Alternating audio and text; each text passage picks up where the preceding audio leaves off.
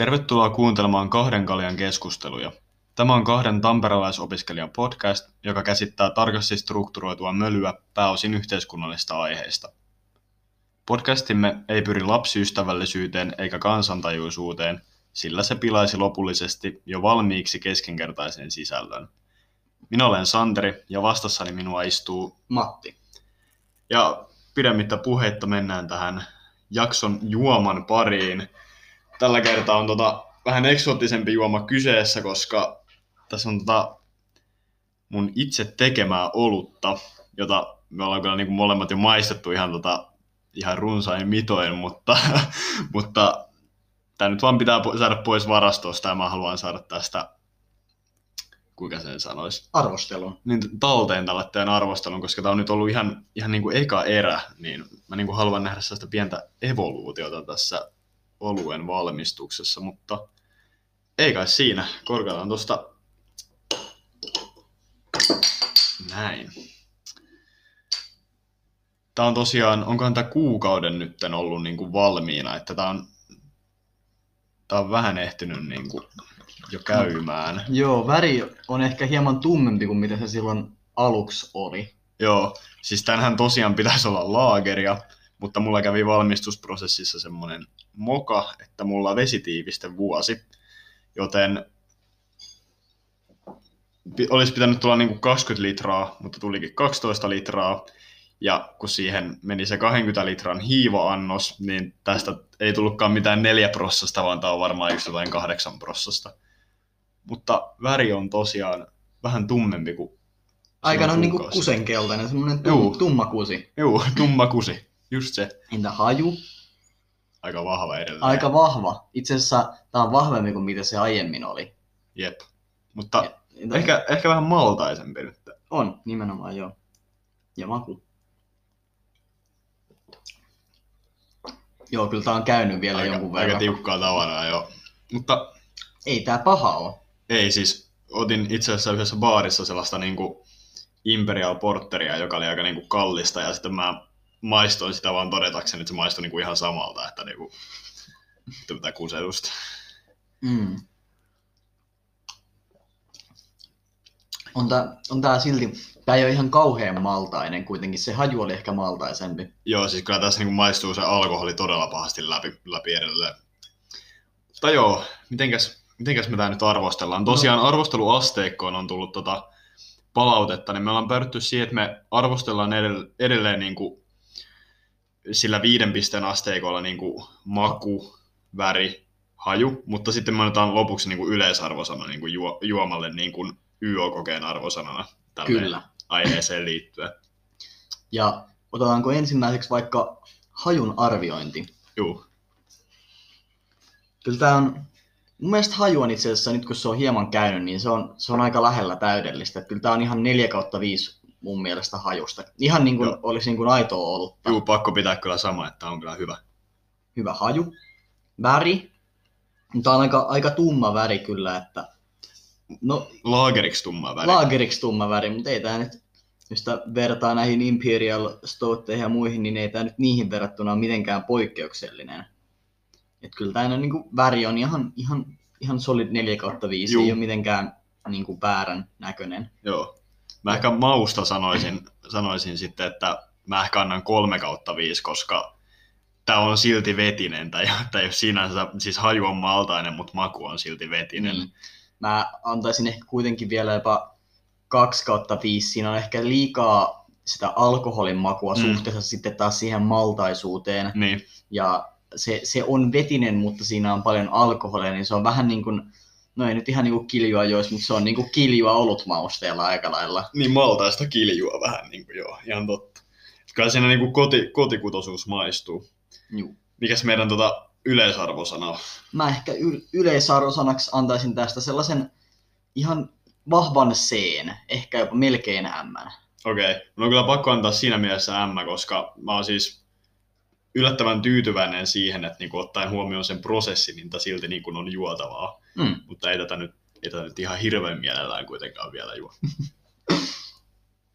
Sitten vielä ennen kuin siirrytään päivän muihin aiheisiin, niin viime jaksosta saatiin vähän palautetta ja me ollaan luultavasti johonkin jaksoon saamassa nytten Temptation Island asiantuntija, joka on nyt luvannut sitten raottaa meille hieman tämän, tämän kotimaisen viihdetuotteen konseptia, että sitä on sitten luvassa varmaan muutaman jakson päästä. Mm. Ja sitten päivän pääaiheeseen, joka on tällä kerralla Hong Kong. Eli siis Hongkongissa on nyt viime aikoina nujittu läpi Manner-Kiinasta käsin toi uusi kansallista turvallisuutta takaava laki. Meillä on niin kuin tiivistetysti, tämä kyseinen laki on siis käytännössä samanlainen lainsäädäntö kuin mikä Manner-Kiinassa on jo olemassa. Ja sitä käytetään esimerkiksi Manner-Kiinassa siihen, että erilaisia toisinajattelijoita sun muita valtion vihollisia tuomitaan työleireille. Ja kyseistä lakia käytetään myös siihen, että poliisilla on valtavat oikeudet ilman oikeudenpäätöksiä esimerkiksi tutkia, miten haluaa ja estää mielenostuksia, miten haluaa. Eli käytännössä tämä kansallisen turvallisuuden takaava laki tarkoittaa sitä, että Kiina yrittää tehdä Hongkongista osan sen poliisivaltiota. Se, mikä tekee tästä mielenkiintoisen, on se, miten länsimaat on sitten taas suhtautunut tähän asiaan. Esimerkiksi Yhdysvalloissa ollaan nuijimassa kongressissa läpi sellaista lakialoitetta, jonka mukaan Hongkongilta poistettaisiin tällainen erityisasema niin kuin tulli, tullikäytän, tullikäytäntöjen takia, mikä käytännössä tarkoittaisi sitä, että kauppa Hongkongista käsin ei olisi enää länsimaille yhtä edullista, eli siis käytännössä se, että kiinalaiset olisi Manner-Kiinasta käsin yhtä, yhtä heikossa tulliasemassa kuin sitten tämä uusi Hongkongin tullialue, joka olisi osa näistä Kiinaa. Ja se, mihin toi käytännössä vaikuttaa, on se, että aiemmin historiallisesti Hongkongin käsin on käyty aika paljon sitä lännen kauppaa. Ja nimenomaan yritykset Kiinassa on sijoittunut mieluusti Hongkongiin, jos ne perustuu paljon vientiin. Että saa ol, saattaa olla, että tässä itse asiassa käy länsimaiden kannalta niin kuin vastainen, kun vastainen tapahtuma kuin se, mitä on toivottu. Eli jos ne yritykset sitten taas siirtyy pois, pois Hongkongista, niin se saattaa paitsi taloudellisesti rappioittaa Hongkongia, niin myös se saattaa aiheuttaa sitä, että muu Manner-Kiinan talous vahvistuu entistä vahvemmin. Toki sillä ei välttämättä ihan hirveästi merkitystä, ja etenkin sillä ei ole merkitystä, jos sitä Hongkongista tulee pysyvästi osa Kiinaa. Mutta kuitenkin siellä Hongkongissa asuu aika paljon esimerkiksi ihmisiä, joilla on brittien äh, ulkomaiden kansallisuus tai muu tällainen passi, jonka avulla pääsee matkustamaan muihin länsimaihin. Ja siihen puheen ollen, niin itse asiassa Britannia on just ottamassa esille tällaista uutta lainsäädäntöä, jonka mukaan pääsis Hongkongista esimerkiksi näillä passeilla, siis brittien niin kuin merten takaisten alueiden passeilla, pääsis Britanniaan asumaan, oliko se viideksi vuodeksi, jonka jälkeen sen viideksi vuodeksi tekemään töitä tai opiskelemaan, ja sen jälkeen voisi saada pysyvän oleskeluluvan. Ja sitten pysyvän oleskeluluvan jälkeen voisi saada sitten niin kuin kokonaan kansalaisuuden. Kiina on sitten taas vastustanut tätä, mikä ei niin kuin tosiaan liene mikään yllätys. Ja Kiina on esimerkiksi kommentoinut, että Hongkongin kansalaiset on niin kuin erityisesti ja nimenomaan Kiinan kansalaisia, eikä Britannian kansalaisia, vaikka niillä olisikin brittien tällainen merten takainen passi. Mutta tässä tuleekin se juridinen kysymys, että siinä Hongkongin peruslaissa, joka on silloin kun Britannia luovutti Hongkongin Kiinalle, niin silloin määriteltiin, että Britannia ei saa tarjota Hongkongin asukkaille Britannian kansalaisuutta. Mutta tässä onkin se linjanveto kysymys, että jos ne tarjoaa hongkongilaisille oleskeluluvan, työskentelyluvan Britanniassa, niin onko se sitten taas kansalaisuuden antamista suoraan? Ehkä on, ehkä ei, mutta Kiina on sanonut, että niiden mielessä se rikkoo sitä peruslakia. Mm, mm. Ja sitten taas Kiina on toisaalta rikkonut sitä peruslakia sillä tavalla, että esimerkiksi tässä peruslaissa taataan nimenomaan just sananvapaus ja muita perusoikeuksia Hongkongin kansalaisille. Ja sitten taas määritellään, että Hongkongin turvallisuudesta ja siis niin kuin nimenomaan ulkopoliittisesta turvallisuudesta ja tällaisista asioista määrää sitten Manner-Kiinan hallinto. Ja tässä tuleekin mielenkiintoiseksi, että kun Kiina on nimenomaan yrittänyt tällaisilla juridisilla kikoilla kaventaa sitä Hongkongin asukkaiden mahdollisuutta sananvapauteen sillä, että se perustelee sitä turvallisuuden kannalta, koska Kiinan mielestä se on sillä tavalla, että, että tällaiset, en mä nyt voi friisata, oota, edit, edit, edit, mm. koota näytökset, ähm, oppositiovoimat. Että Kiinan mielessä tällaiset oppositiovoimat on, on nimenomaan sitten tällaista turvallisuutta heikentäviä asioita, ja ne on rinnastettu esimerkiksi tällaiseen separatismiin ja muuhun toimintaan, joka olisi sitten tällaista Hongkongin nykyistä status quota mm. vaarantavia. Se taas on mielenkiintoista, että miten sitä rajanvetoa on vedetty esimerkiksi sillä tavoin, että toi Kiinan kansallishyminin kritisoiminen ja muu vastaava pelleilysen aikana on kielletty. Ja maksimi, maksimirangaistus tällaisesta turvallisuuslain rikkomisesta on siis elinkautinen vankeus. Ja kyseinen vankeus ei siis suoriteta Hongkongissa, vaan suoritetaan jossain muualla Kiinassa, esimerkiksi näillä Kiinan työleireillä. Mm. Ja se turvallisuuslakikin on mun ymmärtääkseni aika niin kuin laaja käsite, että, että voidaan tuomita vähän niin kuin kaikesta niin kuin turvallisuuslain rikkomisen suhteen. Joo, ja, sit, ja tästä mielenkiintoisen just tekeekin se, että ne ei ole mitään avoimia oikeudenkäyntejä, Joo, jossa ei. näitä turvallisuuslakien rikkomuksia käydään läpi, vaan ne on suljettuja oikeudenkäyntejä, joita ei käydä valamiehistön kanssa, mikä on siis tämä yleinen käytäntö, miten tällaisessa brittiläisessä ja amerikkalaisessa oikeuslaitoksessa toimitaan, eli tuomari ehdottaa päätöstä ja sen jälkeen valamiehistö joko katsoo syy- syyllisen rikkoneen lakia tai katsoo syyllisen olemaan rikkomatta lakia. Mm. Mutta sitten taas, kun otetaan se valamiehistö pois ja on tuomareita, jotka on parhaimmassa tapauksessa enemmän tai vähemmän Hongkongin vapautta kannattavia, niin siinä saattaa käydä sillä tavalla, että sitten kun niitä tuomareiden nimityksiä alkaa tulemaan Kiinan puolelta sellaisella tasolla, että sitten ne on kaikki kiinamielisiä, nekin asiat, jotka käsitellään Hongkongin tasolla. Mm. nykyisinhän ne turvallisuusasiat myös käsitellään osin Hongkongin ulkopuolella, mutta jos, jos Hongkongin sisäistä oikeusvaltioperiaatetta rikotaan enemmän kuin mitä nyt tämä turvallisuuslaki rikkoo, niin se käytännössä muuttaa Hongkongin kokonaan mm. poliisivaltioksi. Ja se on aika vaikea, kun Hongkongissa on tämä erityisasema ja niin kuin yksi maa, kaksi järjestelmää, että mikä se oikeusjärjestelmä sitten onkaan. Että...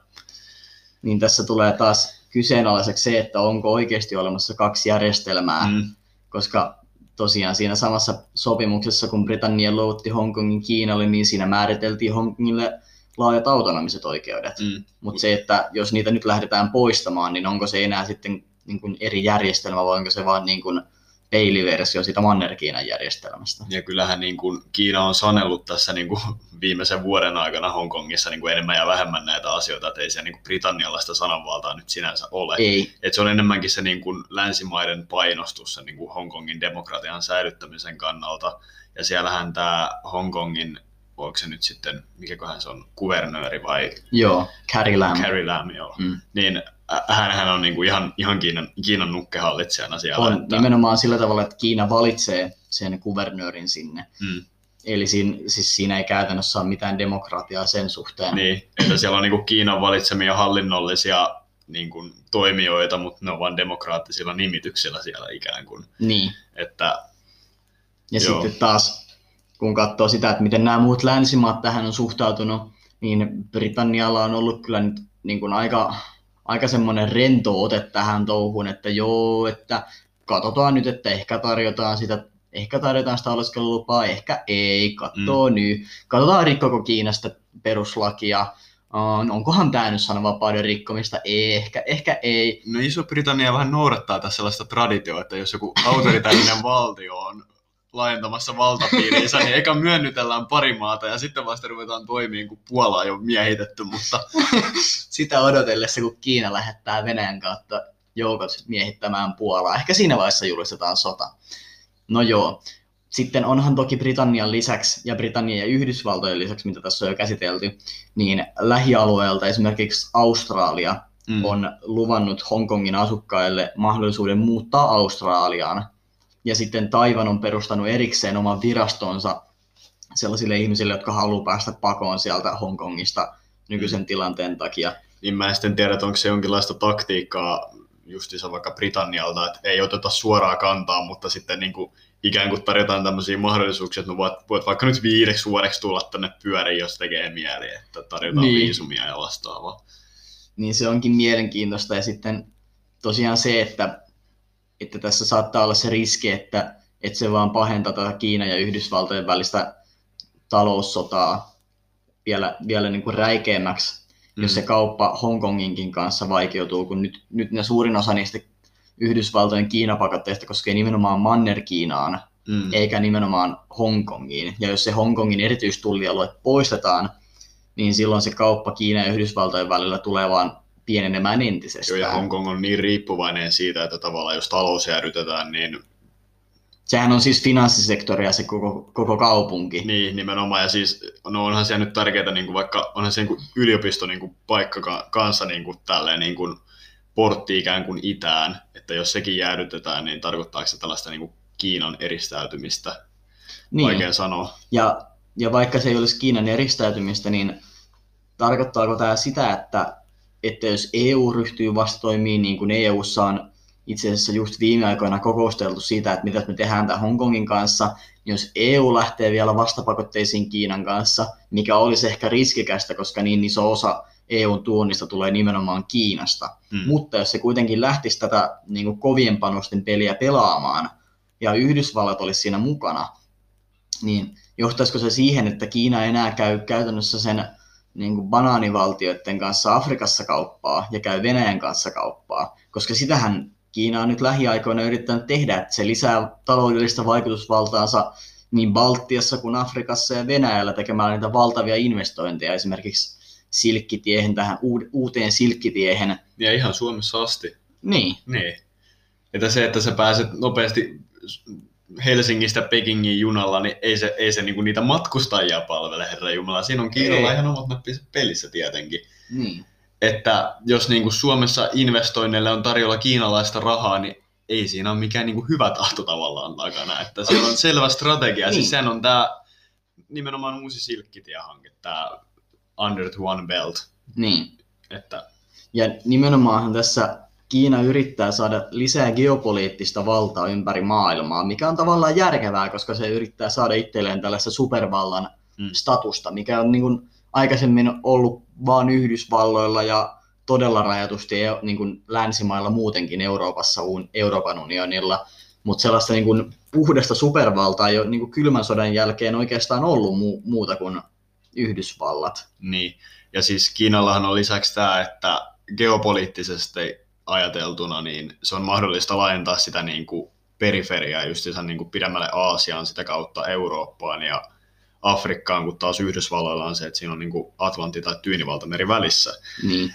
Ja sitten vielä, niin kuin, kyllähän nyt Kiinasta muutenkin niin kuin ihan kiinalaiset teknologiayhtiöt, vanhat tuttumme, niin aina löytyy niitä, niin kuin, että on vakoilusovelluksia vastaavaa, että kyllä niin kuin, Kiina ikään kuin ulottaa lonkeronsa aivan, aivan niin kuin kaikkiin paikkoihin. Ja se on tavallaan, siis kun katsoo sitä, miten Yhdysvallat on historiallisesti toiminut, niin ne on, ne on toiminut tällaisena maailman poliisivaltiona, joka, mm.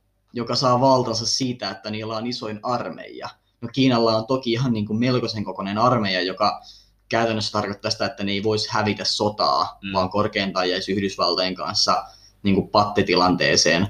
Mutta musta tuntuu, että Kiinassa sillä sotilaallisella niin kuin vallankäytöllä ei ole niin iso merkitys, vaan Kiina nimenomaan yrittää taloudellisin keinoin lisätä vaikutusvaltaansa. Ja se on sellaista tavallaan uuden ajan niin kuin vaikutuspiirien keräämistä, että se ei ole enää sitä, että lähetetään niin kuin joukkoja johonkin proksysotaan, vaan se on myös sitä, niin kuin, että investoidaan johonkin hankkeisiin ja saadaan sitä kautta niin kuin, vaikka nopeampaa logistiikkaa ja halvempaa tuotantoa, minkä kautta niin kuin, niin kuin halutaan tehdä taloudellista yhteistyötä, sitten se rupeaa poliittiseksi yhteistyöksi ja joskus ehkä jopa sotilaalliseksi yhteistyöksi. Siis tämähän on niin kuin, siis oikeastaan se, mitä Kiina tekee, on puhdasta kolonialismia.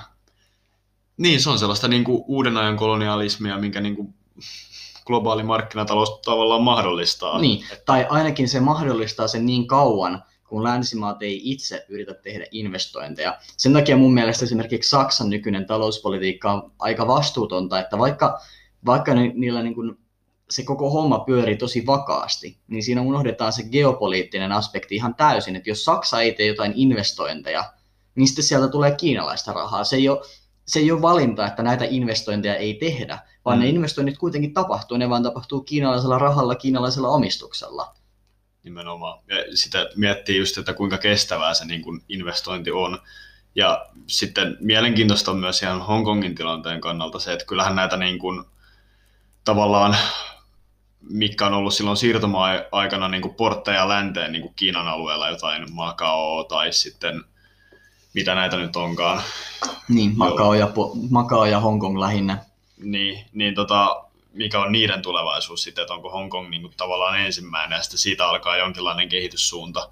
Niin, mä oon, mä oon yrittänyt etsiä tietoa siitä, mitä Makaossa tapahtuu, mutta mä en, ole, mä en ole löytänyt mitään tietoa siitä, että, että niitä tyyppejä oikeasti kiinnostaisi siellä, mitä niin kuin mm. Hongkongissa tapahtuu. Että ne on ihan iloisia siitä, että sinne tulee kiinalaisia liikemiehiä miljooneineen ja laittaa ne uhkapelaamiseen ja sitä kautta mm. se kerää voitto. Se, siis sehän on monta kertaa suurempi uhkapelilaitos koko Macau kuin Las Vegas, niin. mikä on niin kuin ehkä vähän shokeeraavaa, mutta se on vaan paikka, minne kiinalaiset tulee bilettämään ja laittamaan rahaa likoon, jos on siis sattuu olemaan monimiljonääri.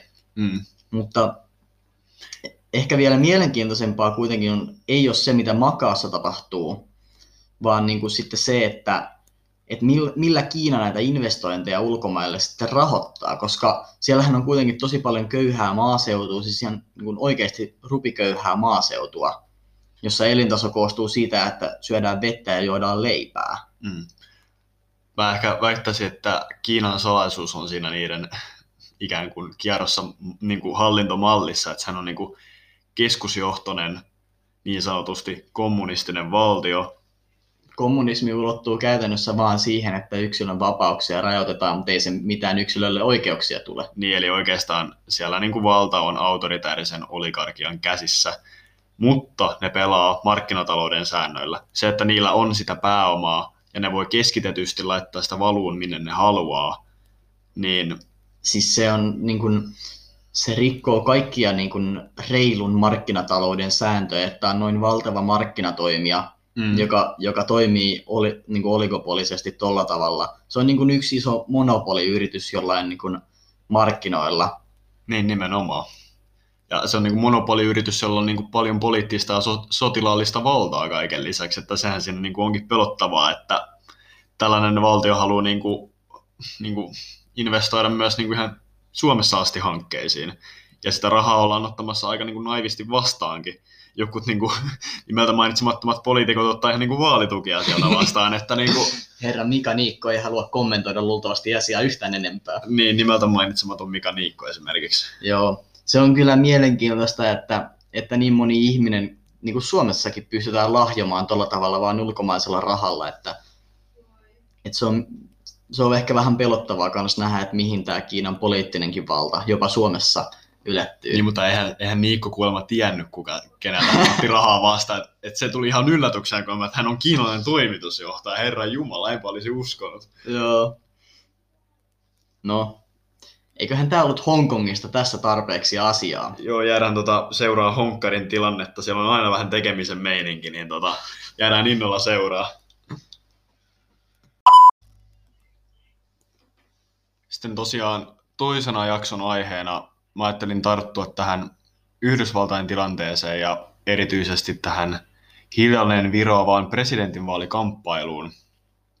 Paljon on tosiaan tapahtunut tässä parin kuukauden aikana ja ennen koko koronakriisiä ja Black Lives Matter-liikehdintä oli aika varmaa vielä, että Trump pääsisi jatkokaudelle, mutta nyt jopa demokraattien vastaajakas Joe Biden vaikuttaa potentiaaliselta vastustajalta ja no se nyt ehkä kertoo vähän jotain Trumpin tilanteessa, jos niin kuin Biden vaikuttaa relevantilta. Mutta uutisia seuratessa näkee päivittäin näitä Trumpin hallintoa koskevia uutisia, jotka tulee maksimissaan scrollattua läpi koska no, joka, joka päivä joku erotetaan tai nimitetään tai asetetaan syytteeseen, etc. Ja ihan jo tämä fakta kertoo siitä, ettei tilanne ole kovin vakaalla pohjalla näin niin kuin hallinnollisesti. Yhdysvaltain presidentinvaalit tosiaan käydään 3. marraskuuta ja luonnollisesti molemmin puolin kampanjointi on alkanut aktivoitumaan. vaikka Trumphan nyt tuntuu käyvän kampanjaa jokainen sekunti jokaisella solullaan sen sijaan, että hoitaisi tosiaalisia vir- virkatehtäviään. Ei siis kuitenkaan saa sivuttaa sitä niin talouskasvua, jonka Trump sai kauppasodalla ja kotimaisella tuotannolla hetkellisesti aikaan, mutta nyt kun tuli kevät ja koronakriisi ja työttömyysluvut kasvaa, niin se on jollain tapaa tehnyt kaiken tyhjäksi. Niin, se on mun mielestä aika mielenkiintoista, että miten Trump kuitenkin sai sitä talouskasvua aikaan, kun niin kuin mm. kaikkien Milton Friedmanin kommenttien jälkeen ja niin kuin kaikkien taloustieteilijöiden kommenttien jälkeen kuitenkin niin kuin Trump on onnistunut siinä, minkä piti olla mahdotonta, että se protektionistinen talouspolitiikka sitten oikeasti tuotti tulosta. Niin, sitähän on vaan vaikea sanoa, että jos tätä koronakriisiä nyt ei olisi ollut, että kuinka kauan se olisi sitten oikeasti kestänyt. Niin.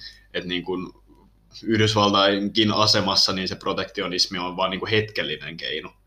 Ja lisäksi tässä tulee kuitenkin myös se, että, että onko Yhdysvallat käytännössä toiminut samalla tavalla kuin Suomi, ainakin joskus aiemmin, että velkarahalla pumpataan talouteen lisää rahaa, joka mm. sitten luo tällaista keinotekoista talouskasvua. Mm. Koska esimerkiksi Yhdysvaltojen julkinen talous on oikeasti velkaantunut viime aikoina ihan niin kuin järkyttävää tahtia, mutta se ei ole sellainen samanlainen samanlainen niin kuin poliittinen kysymys Yhdysvalloissa kuin mitä se on monissa Euroopan maissa sen takia, koska se on niin iso talous, että niitä ei oikeastaan kiinnosta. Joo, eihän siellä se talouspoliittinen keskustelu on ihan erilaista, että siellä tämän talouskuri keskustelu on ihan olematonta. Että niin kuin... Talouskuri. niin, mikä talouskuri. Mutta joo, sitten niin kuin aika paljon tähän Trumpin strategiaan, strategiasta vaaleihin liittyen kertoo tämä viimeaikainen itsenäisyyspäivän puhe, sisällöllisesti ja retorisesti. Ensinnäkin Trump päätti puhua Mount Rushmoren juurella, joka nyt on sellaista omaa patriotismiaan, mutta aika paljon tässä puheessa keskityttiin kulttuurisotaan sen sijaan, että oltaisiin puhuttu koronan seurauksia. Jenkissähän tätä tilannetta ei ole hoidettu niin sanotusti keskusjohtaisesti, vaan osavaltiolla on ollut aika paljon vastuuta rajoitustoimista ja viestinnästä. Niin ja nyt on ihan ymmärrettävää niin kuin Yhdysvaltain kokoisessa maassa, että eihän nyt oikeasti Texasissa voida vaatia samoja toimia kuin vaikka New Yorkissa. Mutta kyllä se on silti osoittanut myös toimimattomuutensa, että siellä niin kuin, tämä tilanne on politisoitunut. Ja Yhdysvalloissa vaalikulttuuriin liittyy vahvasti kaiken politisoiminen, mutta kuten sanottu, tämä Trumpin taktiikka sivuttaa räikeimmät niin kuin hallituksen epäon, tai kabinetin epäonnistumiset ja keskittyy populistisesti tunteisiin vetoamiseen – ja mun nähdäkseni tämä kulminoituu just siihen, että tässä puheessa ei juurikaan puhuta reaalipolitiikasta, vaan sen sijaan tuomitaan Black Lives Matter-liikehdintä, kaikki on mellakoitsijoita ja law and order tyyppisesti sen sijaan, että niin puhuttaisiin vaikka poliisilaitoksen ongelmista tai sen modernisoimisesta. Ja koronaan niin kuin viitattiin parilla lauseella, mutta nythän Yhdysvallat on aloittanut irtoutumisen WHOsta. Että vahvasti tämä näyttää sitä niin kuin Trumpin taktiikalta, että omat epäonnistumiset vaan sivuutetaan ja sitten keskitytään pauhaan niin kuin muiden virheistä. Siis kun katsoo tätä, että mistä kaikesta Trump on Yhdysvallat irrottanut. Se on irrottanut, irrottanut Yhdysvallat Pariisin ilmastosopimuksesta, mm, irrottaa, Yhdys... irrottaa Yhdysvallat WHOsta. Mä, mä alan niin oikeasti laskemaan päiviä siihen, että milloin, milloin Trump aikoo irrottaa Yhdysvallat yhdistyneistä kansakunnista. Mm. Ja kun katsoo, katsoo tätä menoa, niin siis se kun se vastaa oli poliittinen ongelma mikä hyvänsä, niin Trumpin vastaus on aina se, että se ei ole mun vika. Älä mua syytä, ei ole mun vika. Mm, mm, ja nimenomaan, sitten, ja sitten osoitellaan jotain niin poliittista vastusta. Hei, sitten, kato tonne! Niin, Kli, Kliina. Kiina, Hillary Clinton, mitä näitä nyt on. Aina vastuussa on joku, joku muu kuin itse Trump tai Trumpin hallinto. Joo, se on kyllä se on hassua, miten sitten Trump pääsee tuolla niin pälkähästä. Mm. Mutta pääseekö sittenkään, kun katsoo niitä sen kannatuslukuja? Niin, no mä nyt haluaisinkin lähteä Joe Bideniin, joka on taas niin kuin Trumpin ehkä niin kuin relevantein haastaja. Ja Joe Bidenista sen verran, että mulle hän näyttäytyy ne, ainakin edelleen reliikkinä niin kuin presidentti Obaman ajasta, koska Biden oli tuolloin varapresidenttinä. Mutta ei ole kuitenkaan ihan yhtä progressiivisen oloinen kuin Obama. Että Bidenin kampanjassa on kaksi oleellista pääkohtaa. Ensimmäinen on yksinkertaisesti se, että Biden ei ole Trump, Biden on niin kuin light-versio demokraatista, joten ääniä saattaa ropista myös entisiltä re- de- republikaanien äänestäjiltä, jotka on nyt tullut järkiinsä niin kuin Trumpin suhteen, että Trumpin asemahan republikaaneissakin on niin kuin aika epävarma. Ja iso osa Bidenin vaalityöstä koostuu siitä niin kuin vastuun korostamisesta kanssa, jota niin kuin nykyinen presidentti ei pysty hoitaan. Ja sitten nopea tarttuu vielä toiseen relevanttiin teemaan, joka on aina yhdysvaltalaisissa vaaleissa nimittäin terveydenhuollon uudistamiseen. Mutta Biden ei ole todellakaan yhtä jyrkkä niin kuin Bernie Sanders, vaan ymmärtääkseni tämä malli, jota Biden ajaa, mahdollistaisi vakuutusyhtiöiden tiukemman regulaation ja esimerkiksi verohelpotuksia, että saisi sairasvakuutukset, pääsisi jopa hoitoon joskus.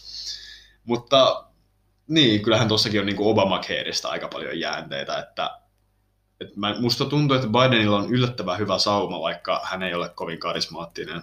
Että Bidenilla on tarjota jotain konkreettisia uudistuksia, kun taas Trump keskittyy lähinnä konfederaattipatsaiden suojelemiseen ja kuvitteellisten olkiukkojen huitamiseen. Niin, mutta mä mietin sillä tavalla, että, että kun sä puhuit siitä, että osa republikaaneista saattaa niin kuin kääntää kelkkaansa demokraattien kannattajiksi näissä vaaleissa erityisesti, mm. niin onko siellä lopulta väliä niiden vaalijärjestelyjen takia? Nimenomaan. Koska useissa osavaltioissa esimerkiksi tämä entinen republikaanikuvernööri Arnold Schwarzenegger, mm. niin sehän on nimenomaan julkisesti tuominnut Trumpin ja Trumpin politiikan, ja aika moni muukin tällainen niin kuin republikaanien tämmöinen reaalipoliitikko on nimenomaan sitä, sitä tuominnut, mutta kun niitä on katsonut, että mistä osavaltioista sillä on kyse, mm. niin ne ei ole mitään vaankieliosavaltioita, mistä nämä reaalipoliitikko-republikaanit tulee, vaan ne on nimenomaan sellaisia, sellaisia osavaltioita, joissa on jo valmiiksi demokraattienemmistö. Mm. Niin saattaa ja... olla, että sillä ei välttämättä itse asiassa kauheasti merkitystä. Ja siis kyllähän tämmöiset niin kuin tämmöiset vaankieliosavaltiot, jossa republikaanien voitto on sitten suhteellisen varma, on sellaisia, että olisi siellä niin kuin republikaanien ehdokkaana kuka tahansa, niin sitä äänestetään, koska, koska niin kuin demokraatit on vain iso kirosana niin kuin jossain Pohjois-Karolainassa tai vastaavaa. Mutta niin, mä en siis oikeasti osaa sanoa vielä yhtään mitään Yhdysvaltain presidentinvaalien voittajasta, koska tässä on just se, että vaikka Biden saisikin hyvät kannatusluvut, niin onko sillä mitään väliä siinä järjestämässä, koska Kerry Mandarin niin. Ja sittenhän tässä on vielä tämä yksi villikortti jäljellä, eli Kanye West. Olin just tulossa siihen, joo. Sillä saattaa olla valitettavia, noin niin kuin meidän näkökulmasta valitettavia tuloksia, jos se jakaa niitä demokraattien ääniä mm. niin kuin demokraattiosavaltiossa tai vaankieliosavaltiossa, niin kuin on monet, monet povannut. Mm. Mutta kuitenkin mä mietin sitä, että tuleeko kukaan demokraatti oikeasti äänestämään sitä. Vai onko se vaan pikemminkin repu- republikaaneille tapa olla äänestämättä Trumpia, koska sehän on kuitenkin, siis herra niin. West on kuitenkin varsin konservatiivinen, sehän on, on. aborttia vastaan ja kaikkea muuta tällaista, että en mä näe minkä takia, siis korkeintaan imagosyistä voisi joku de, niin demokraattien kannattaja äänestää sitä, mutta en mä muuten ymmärrä, minkä takia sitä äänestettäisiin demokraattien puolelta. Joo, ja siis kaikista pelottavintahan on se, että Kanye West tukee Elon Musk, että jos sulla on niin kuin sun takana joku niin kuin multimiljardööri ja sä oot Yhdysvalloissa ja kyse on vaaleista, niin valitettavasti sillä on todella paljon väliä, että siellä ei niin kuin voiteta puheella, vaan enimmäkseen rahalla. Niin. Sitten taas toki siinä tullaan siihen, että, että, että tämä West on ollut aika myöhässä näissä asioissa, koska niin kuin itsenäisenä kandidaattina noissa vaaleissa on aika monessa osavaltiossa olisi pitänyt jo ilmoittautua, mm. että se ei enää ehdi kaikissa osavaltioissa listoille, ja nimenomaan listoille. Mm. Mä veikkaan, että tämä myöhästyminen liittyy Westin tapaan tehdä tästä niin kuin omalainen julkisuustemppuunsa, koska hän ilmoitti Twitterissä muistaakseni itsenäisyyspäivänä siitä, että, niin kuin, että joo, aika vaikea tuohon on sitten lähteä. Siis, sitten mun mielestä on myös mielenkiintoista tämä, kuinka Trump hyökkää Bidenia vastaan, että samaan aikaan Biden on niin kuin, antifan johtaja, mutta samaan aikaan vanhus, joka piileskelee kellarissa. Että, että kyllä Bidenissa on sellaisia niin kuin, piirteitä, jotka sopii presidentille Yhdysvalloissa, että hän on suhteellisen maltillinen, muistuttaa Obaman ajasta, ja hänellä on myös niin kuin, työläistaustaa. Mm. Että kyllä niin kuin hän näyttäytyy varsin potentiaalisena ehdokkaana, varsinkin kun vastaehdokas on Trump, joka niin kuin syöttää lapaan, jos Biden vaan uskaltaisi laukoa välillä.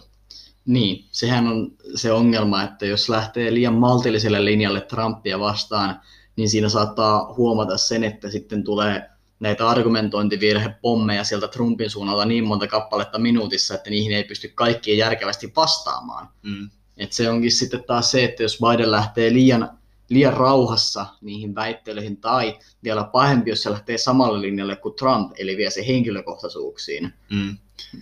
niin siinä saattaa käydä Bidenille huonosti. Niin ja ylipäätään niin kuin väittelijänä Trump on aika vahvasti semmoinen niin kuin päälle maalaaja. että eihän Trump niin kuin edes välttämättä tartu muiden argumentteihin, vaan hän lähtee niin kuin ihan omille linjoille. Et musta tuntuu, jos Biden lähtee niin kuin jossain vaaliväittelyssä vaikka puhuu jotain koronakriisistä, niin Trump lähtee niin kuin varmaan haukkuun niin kuin WHOta Ja Kiinaa. ja Kiinaa ja Clintonia ja niin kuin sitä, että Washington Redskins joutuu vaihtamaan nimensä. Että se on, niin kuin, siis se on semmoinen hemmetin sillisalaatti, että siitä ei niin kuin pysty, niin kuin, Bidenin vaan pitää osata poimia sieltä ne oikeat palat. Niin, ja sieltä nimenomaan, siis se on se, että Trumpin taktiikka väittelijänä on vaan hämmentää toista. Mm. Että jos Biden pystyy pitämään pakkansa kasassa niissä väittelyissä, e- erityisesti näissä TV-väittelyissä, joilla on tosi paljon merkitystä, jos se saa pidettyä pakkansa kasassa ja saa sanottua asiansa järkevästi ja tiiviisti, tekee hyviä huomioita Yhdysvaltojen ongelmista, niin mä näen, että sitten voisi vaankieliosavaltioissa moni republikaani kääntää kelkkaansa.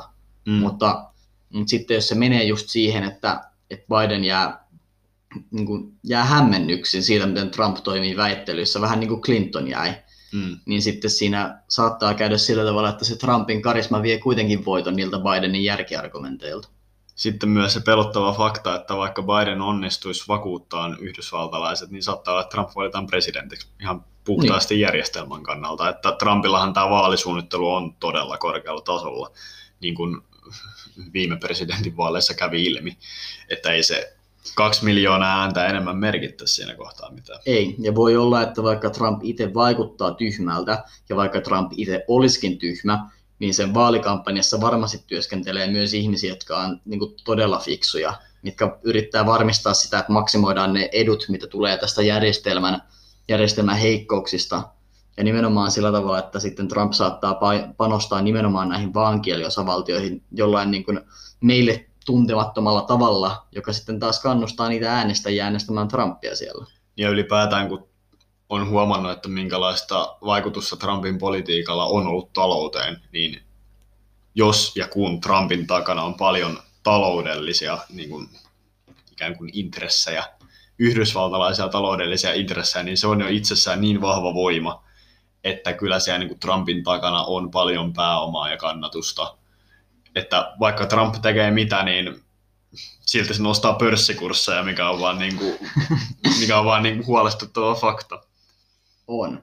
Mutta sitä mä vielä mietin niistä vaaleista, että, että kun katsoo miten kävi siinä Brexit-äänestyksessä vuonna Mm. 2016, niin sillähän oli itse asiassa varsin erikoinen strategia käytössä näillä exit-strategikoilla, koska nehän käytti todella paljon internetmainoksia ja nimenomaan kohdensi niitä, käytti kohdennettua internetmainontaa ihan niin kuin törkeillä summilla, oli niin kuin kyse useista kymmenistä miljoonista punnista, Mm.